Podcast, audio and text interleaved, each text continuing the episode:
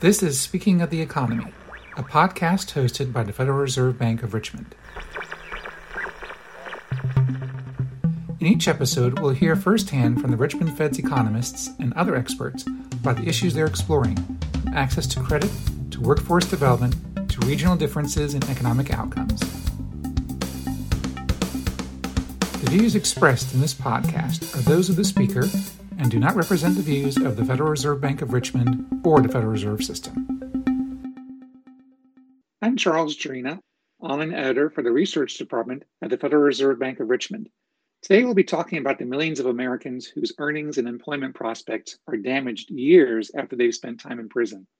Grey Gordon and Urvi Neelakantan have studied this phenomenon and recently published their insights in an economic brief. We'll talk to Grey and Irvi about this research and analysis that others have done including John Bailey Jones and Kartik Athreya in our department, on the economic effects of incarceration. Thanks for joining us. It's a pleasure. Thanks for having us. All right, well, let's start by establishing the scope of the issue. Uh, since 1995, there's been at least 1 million people in federal and state prisons throughout the United States, or about 400 inmates per 100,000 residents. Grey, how does this number compare to past decades and to other industrialized nations? Well, we've seen tremendous growth in incarceration rates over the last few decades. In 1980 to 2010, the incarceration rate more than tripled. And while it's declined somewhat since 2010, it still remains very high. And in our data, uh, some subgroups have as many as 12% of persons currently incarcerated. For some people, this is a really big issue. The US has one of the highest, if not the highest, incarceration rates of all countries, not just industrialized ones. Those are startling statistics. It's been often said that incarceration rates in the United States are higher among Black men. Um, Urvi, how else do the incarceration rates vary?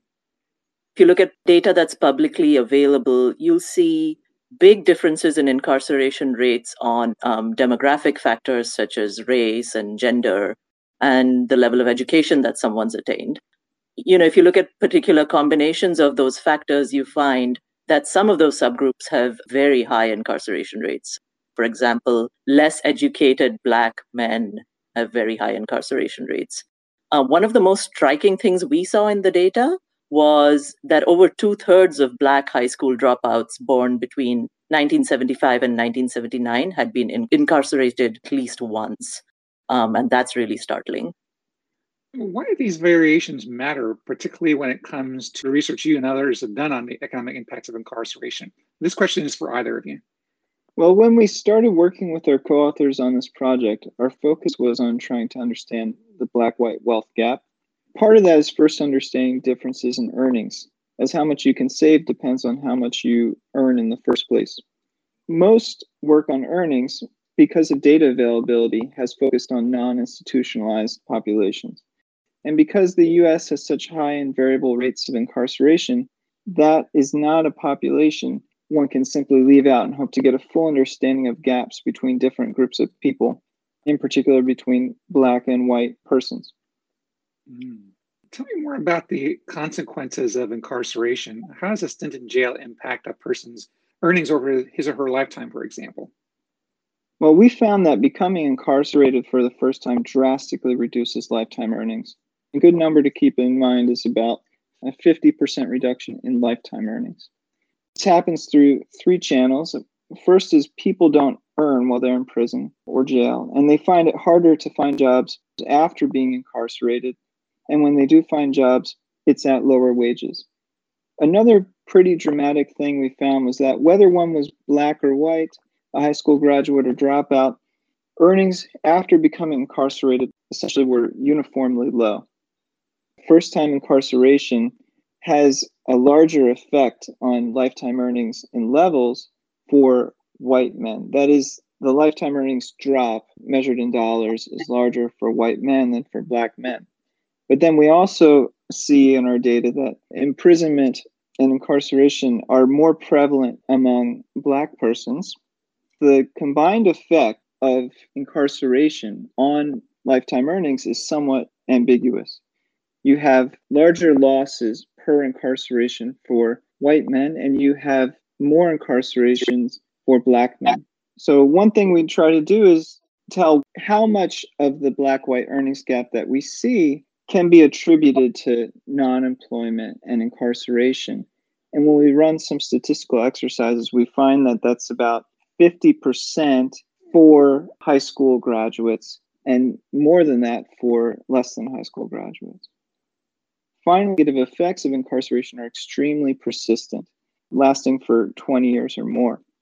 Possible explanations for those persistent effects are the inability or unwillingness to employ previously convicted persons or depreciation of skills while in prison.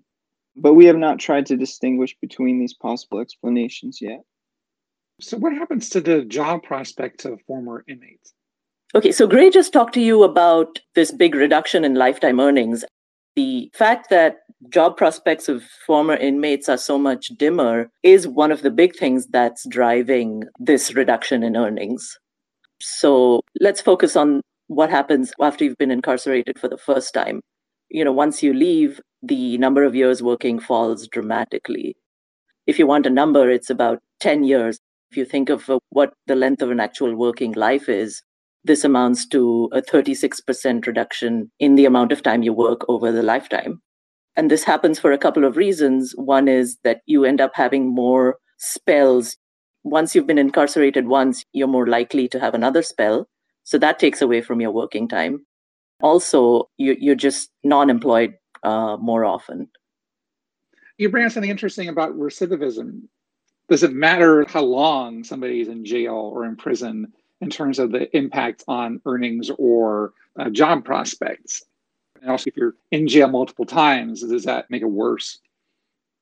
I don't think we looked at the incarceration spell and the effects it has. But I, the one thing that stands out is once you've been incarcerated, the likelihood of that happening again goes up dramatically. Um, whether we have any numbers, Grey, do you remember to say anything more about that? So, if you become uh, incarcerated for the first time, your expected future years in jail increases by about, for some groups, as much as like seven or eight years. Only a, like a third of that is due to that first stint in prison. It sounds like a big chunk of our population won't reach its full economic potential, yet so little is known about the incarcerated. Why is that? So, um, most of the surveys that we commonly use in economics, uh, the household surveys, uh, such as the current population survey or the survey of consumer finances, the panel study of income dynamics, uh, these don't include information on uh, whether someone's incarcerated. The data sets that do have incarceration data, they're more specialized and uh, they don't really represent the US population as a whole, or they don't have high quality information on earnings, especially over a person's uh, lifetime. So, the one notable exception to this is the data set we've used, which is the National Longitudinal Survey of Youth. It has incarceration information and it's also nationally representative. And it's a panel, which means that we can follow people uh, over time. It tracks a cohort of youth who were born between 1957 and 1964. And we can see their earnings histories, their employment histories, their incarceration histories. So it's uh, really a very good data set for the questions we are trying to address. Um, so, why does the Richmond Fed care about this topic? obviously it's important that so many people's um, productivity, if you will, is going to be impacted over the long run. The Fed has an interest in labor market participation and unemployment as part of its mission. And our contribution is to highlight the role of incarceration as one of those drivers. We're also fortunate to work at the Richmond Fed, where we're supported as economists to work on a broad range of topics that affect our national economy and our district. And there are many other facets to black white gaps that we're working on examining, such as housing returns and the wealth gaps that I mentioned earlier. I think one thing that would be useful to mention is that incarceration is devastating for everyone. And, you know, Grey was talking about this earlier. It really makes earnings low for everybody. Once you're, say, high school or college educated, compared to having less than a high school degree, your earnings prospects are better, but you fully undo that if you happen to get incarcerated. Now, the chances of that happening are less as you have a higher level of education, But the, the bottom line is that in, incarceration just wipes out gains for everybody. The loss is big for everyone, but incarceration rates are so much higher for uh, Black persons and especially less educated Black men. And so that's why you see that it has a, a disproportionate impact on that community. Brady Nervy, thanks for summarizing the key points in your economic brief. I would encourage our listeners to read more about this topic in that essay, as well as in an article published in the fourth quarter 2020 issue of Econ Focus, our economics magazine. Speaking of the Economy is produced by the Research Department at the Federal Reserve Bank of Richmond.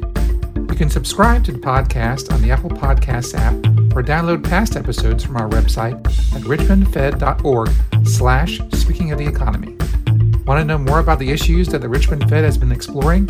Check out our Regional Focus, a series of curated web pages that showcase economic research and data, reports and essays, and community engagement endeavors relevant to 5th District communities. Just look for the links on the homepage at richmondfed.org. The intro music for this podcast was composed by Ernest Barbaric, and the sound effect used in the intro was produced by Keith Hubblesman. The outro music was by Kevin MacLeod. Thanks for listening.